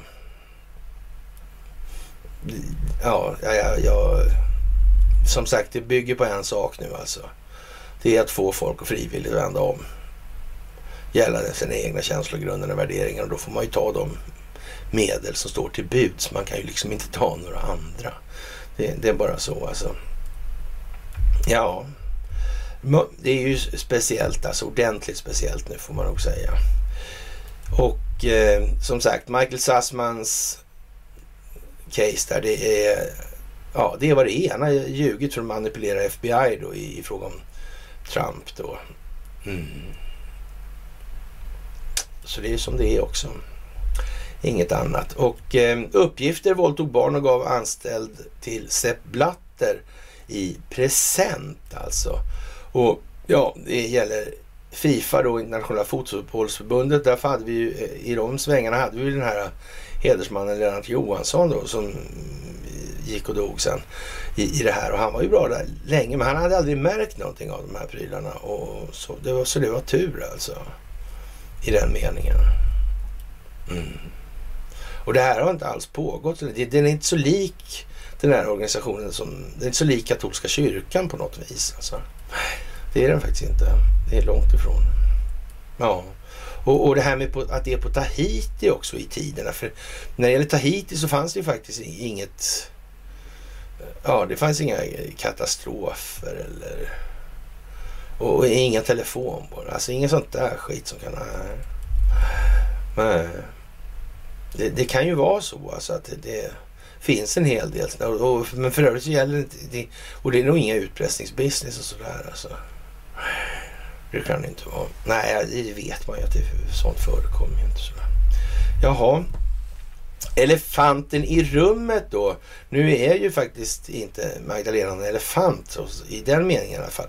Och eh, Trump blev elefanten i det ovala rummets Göran Eriksson i Svenska Dagbladet. Och, och det är väl en lite udda grej här nu. Och det här är ju en öppen artikel och det får man ju säga som Eh, lite speciellt alltså. Mm. Magdalena Andersson fick ett urstarkt stöd när hon besökte Joe Biden i Washington. Då. Men vad, hänt, vad hade hänt om presidenten hade hetat Donald Trump? Och vad händer om trumpismen gör comeback i Vita huset? Joe Biden hade en väldigt, väldigt bra dag och samma sak verkar gälla Magdalena Andersson. Statsministern kom på eftermiddagen ut från Kapitolium och summerade dagen med att Sveriges NATO-ansökan har ett starkt stöd både från Vita huset och senaten. Här i USA är det primärvalssäsong och de stora medierna följer med förstoringsglas hur det gick för, eller går för de bägge partiernas kandidater. Särskilt intresserade är man av frågan om hur Donald Trumps kandidater lyckas, alltså de republikaner som har fått Trumps endorsement, alltså det förtroende då kan man ju säga. Nästan dagligen mejlar ex-presidenten ut en lista över de republikaner han anser värdiga hans stöd det är förstås politiker som är lojala med Trumps story om det stulna valet. Som stödjer America First-politiken. Eller som Trump skrev om Dan Bishop från North Carolina, en konservativ krigare. Här i USA pågår en intensiv debatt om tillståndet för den amerikanska demokratin. Där den liberala sidan befarar att en comeback för Trump eller hans magafalang ja, på allvar skulle hota den amerikanska demokratin. Mellanårsvalet i höst betraktas som ett test på hur stark trumpismen är inom Republikanerna och kan därmed ge en föraning om presidentvalet 2024. Den amerikanska demokratin kunde förstås varit en diskussionspunkt under den senaste svenska NATO-processen. USA är utan tvekan mäktigast av de 30 NATO-länderna.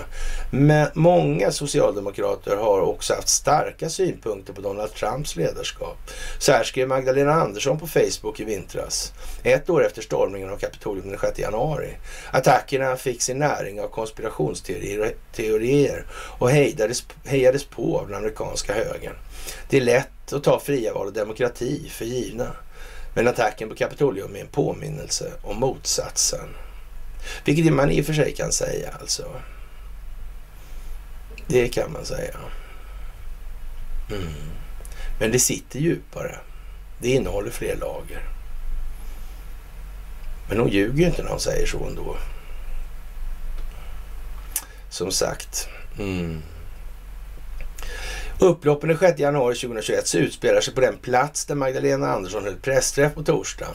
När hon där får frågan om Sverige skulle ansökt om NATO-medlemskap om Donald Trump hade varit USAs president har hon för tillfället inget svar. Det är en hypotetisk fråga. Det är en fråga som jag kan fundera på någon gång i framtiden.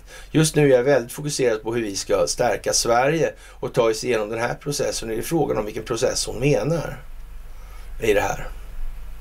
Men det är klart att hon gör som hon är tillsagd nu. Det är alldeles säkert. Och det gör underlivsporslinet också. Helt jävla säkert alltså. Men spelar ledarskapet i Washington någon roll för den svenska synen på NATO? NATO har ju funnits under lång tid och varit väldigt framgångsrik som militärallians under många olika ledarskap i olika länder. Frågan om NATO, Donald Trump och den amerikanska demokratin har nog uteblivit därför att när NATO-debatten började på allvar var det uppenbart att Socialdemokraterna skulle byta sida från S-håll har det därmed inte funnits något större intresse av att problematisera USA. I onsdags träffade Svenska Dagbladet försvarsminister Peter Hultqvist, en av sidbytarna, han, under hans Washington-besök. Så här svarar han på frågan om tillståndet för demokratin i USA har spelat någon roll för hans beslut. Så här ser jag det. Det här föredragen om förpliktelserna som man har gjort när det gäller NATO, de kräver ett ja, väldigt brett stöd och Eh, som jag uppfattar det har Demokraterna och Republikanerna ett långsiktigt ansvarstagande på den punkten. Det, det sitter djupare i den amerikanska politiken än enbart hur, hur presidenten är, säger Hultqvist. Och, och, det låter ju som han börjar glida lite och, och mm, sådär. Alltså det, som sagt, man får ta det på det sätt som är möjligt. Och det är inte så att de har någon chans att välja de här ja, typerna, marionetterna. Ja, Eh, ja, han framhåller också att han haft ett bra samarbete med Trumps försvarsministrar. Den sista av dem som till sist fick sparken hette ju Mark Esper och han har just skrivit en bok där han berättar att Trump ville skicka missiler till Mexiko för att slå ut knarkfabriker. Och ja, eh, det är klart att det, sånt är bra att säga nu alltså. Det är klart att ja, de flesta tycker att det med skicka missiler kanske är lite dumt. Det går kanske gå med lite mindre våld i alla fall. Sådär. Men, men ja, i princip då. Men förr eller senare kommer folk tycka, nej men vad fan, nu är det för mycket alltså. Sådär. Ja. I intervjuer säger Esper att han stannar kvar på sin post för att förhindra att en Trump-lojalist skulle bli försvarsminister. Och för New York Times sammanfattar han sin syn på Trump. Han är principlös, en principlös person som med tanke på egenintresse inte borde vara i offentlig tjänst.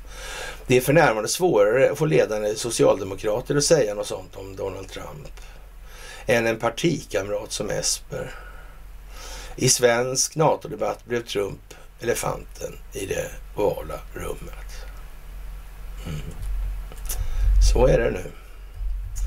Så ser utbildningsläget ut, eller folkbildningsläget ut alltså. Långforsens kraftstation ska rivas och det kommer bli fina fisken som man så vackert säger i de sammanhangen. Och eh, ja, vad ska vi säga? Experter, Turkiet har inget mer att förlora än ryktet i Omni och, och jag vet inte. Det säger Aron Lund i alla fall. Ja, Turkiet är irriterat på USA, Europa och västvärlden i allmänhet, säger Aron Lund, Mellanösternanalytiker vid Totalförsvarets forskningsinstitut, FOI. Och det här är ju en annan instans som under evärdliga tider har ägnat sig åt att förleda befolkningen till förmån för enskilda vinstmaximeringsintressen. Och jag vet inte, det är lite som i CIA och FBI i den, i den frågan. Alltså, ändå kanske inte så mycket att ha kvar. Nej, i alla fall får det göras om från botten. Det är ju liksom ingen diskussion. Nuvarande eh, kära paladiner, de kommer inte behöva göra sig besvär i den meningen. Det finns inte en möjlighet alltså. Ja, ja, det är ju som det är. Ja, och eh, ja, det här med rekordmånga laxungar i testboen, det är som det är och det är naturligtvis nu simulerar man fullt krig på sina håll i det här landet och det är ju bra för att folk vaknar då. Och det här med att eh, förväxla Ukraina med Irak som Bush gjorde alltså. Mm. Och Bush-familjen har ju en lång historia med att få sina tillgångar beslagtagna. Trading with the Enemy Act. Samtidigt som Boschaffären rullas upp. Mm. Sen gick man loss från det här alltihopa. Ja, det konstigt. Men det var ju bra, de blev ju lojala i alla fall. Fint, fint. Jaha. Bush blunder förväxlar Ukraina med Irak. Låg själv bakom den blodiga invasionen av Irak. Skulle kritisera Putin och mm, som sagt, nu är det vad det är alltså. Helt enkelt. Ja, Joe Biden nämnde inte Erdogan och det visar allvaret i det här alltså. Ja, precis. Mm. Och sen ska då den här donnan som är chef för sanningsministeriet, hon ska sluta naturligtvis. Och eh, det tog inte så lång tid. Nej. Ja, och eh, som sagt det är dags på söndag. Bara att komma ihåg faktiskt. Den blir grym. Den är grymt, det är grymt bra det där klippet alltså. Jaha. Eh, amerikanska lagstiftare kräver förtydligande om Khashoggi-bannen då, alltså under ja, den saudiska prinsens besök. Att få amerikanska lagstiftare pressa president Joe Bidens administration för att förklara varför den beviljade visum till Saudiarabiens vice försvarsminister prins Khalid bin Salman ja, kan man fråga sig. I februari bekräftade Biden-administrationen att kronprinsen hade stått bakom det brutala mordet. Jaha, ja, det är klart han måste göra det. Ja, Riyadh fortsätter att avvisa det här och hävdar att journalisten dödades av en oseriös operation. Ja, kan man ju säga. Mm. Ja, ja, det, det, det, är ju som det är alltså nu och det måste köra så här alltså. Mm. Prinsen fungerade som Saudiarabiens ambassadör i Washington när Khashoggi, även han bot, bosatt i USA, mördades 2018 alltså. Ja, enligt offentliga rapporter träffades prins Khalid och en, i en rad högre amerikanska regeringstjänstemän, vilka till synes undergrävde administrationens uttalanden från februari 2021, som indikerade att eh, ja, man försöker omkalibrera förhållandet mellan USA och Saudi genom att engagera en ja, era offentliga motsvarigheter stod det i brevet. Så vi försöker förstå logiken för prins Khalids flera besök och huruvida utrikesdepartementet granskar anklagelserna om hans påstådda roll i att rikta in sig på saudiska dissidenter i överensstämmelse med administrationen Khashoggi, administrationens Khashoggi-visumförbud. Står det. Ja, vad ska vi säga om det här egentligen? Man har ju inte hittat liket helt enkelt. Det är ju klart för, ja, förklenande omständighet i sammanhanget. Mm. Ja, och jag vet inte, inget skriftligt avtal i alla fall, men Andersson är trygg i det här nu och det är ju härligt att höra. Det är skönt när Maggan är trygg tycker jag. Det är bra alltså. Mm. Och eh, ja, jag tror att vi börjar komma runt det här va? faktiskt. Det är väl nästan så. Ja, ska vi säga. Ja, det, det, vi får väl eh, tagga ner lite där och eh, ja. Många väntar för brinnande livet höll jag på att säga. Och vi kommer att få hålla på med det här i en bra stund till alltså. Men som sagt, det kommer gå mycket snabbare efterhand alltså som vi blir fler och de är beredda att ta allt längre kliv i den nya utvecklingsriktningen. Det är det det handlar om. Och eh, med det så har väl vi kommit i mål med det här tycker jag. Och eh, ni ska som vanligt ha det största av tack. Det här är fantastiskt att få göra tillsammans. Måste jag säga. Det blir någonting som vi ja, kommer att kunna leva på som minne hela livet. Och vi kommer hitta nya facetter, nya aspekter, nya perspektiv. Se nya saker, berikas av eftertanken kring vad det var vi upplevde i det här utvecklingsförloppet. Ni är fantastiska.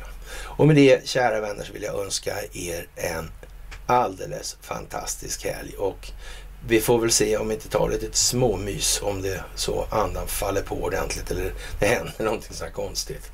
Men det ligger ju liksom lite i farans riktning nu när det drar ihop sig så här att det kan inte bara stå så här i uppdraget hur länge som helst heller.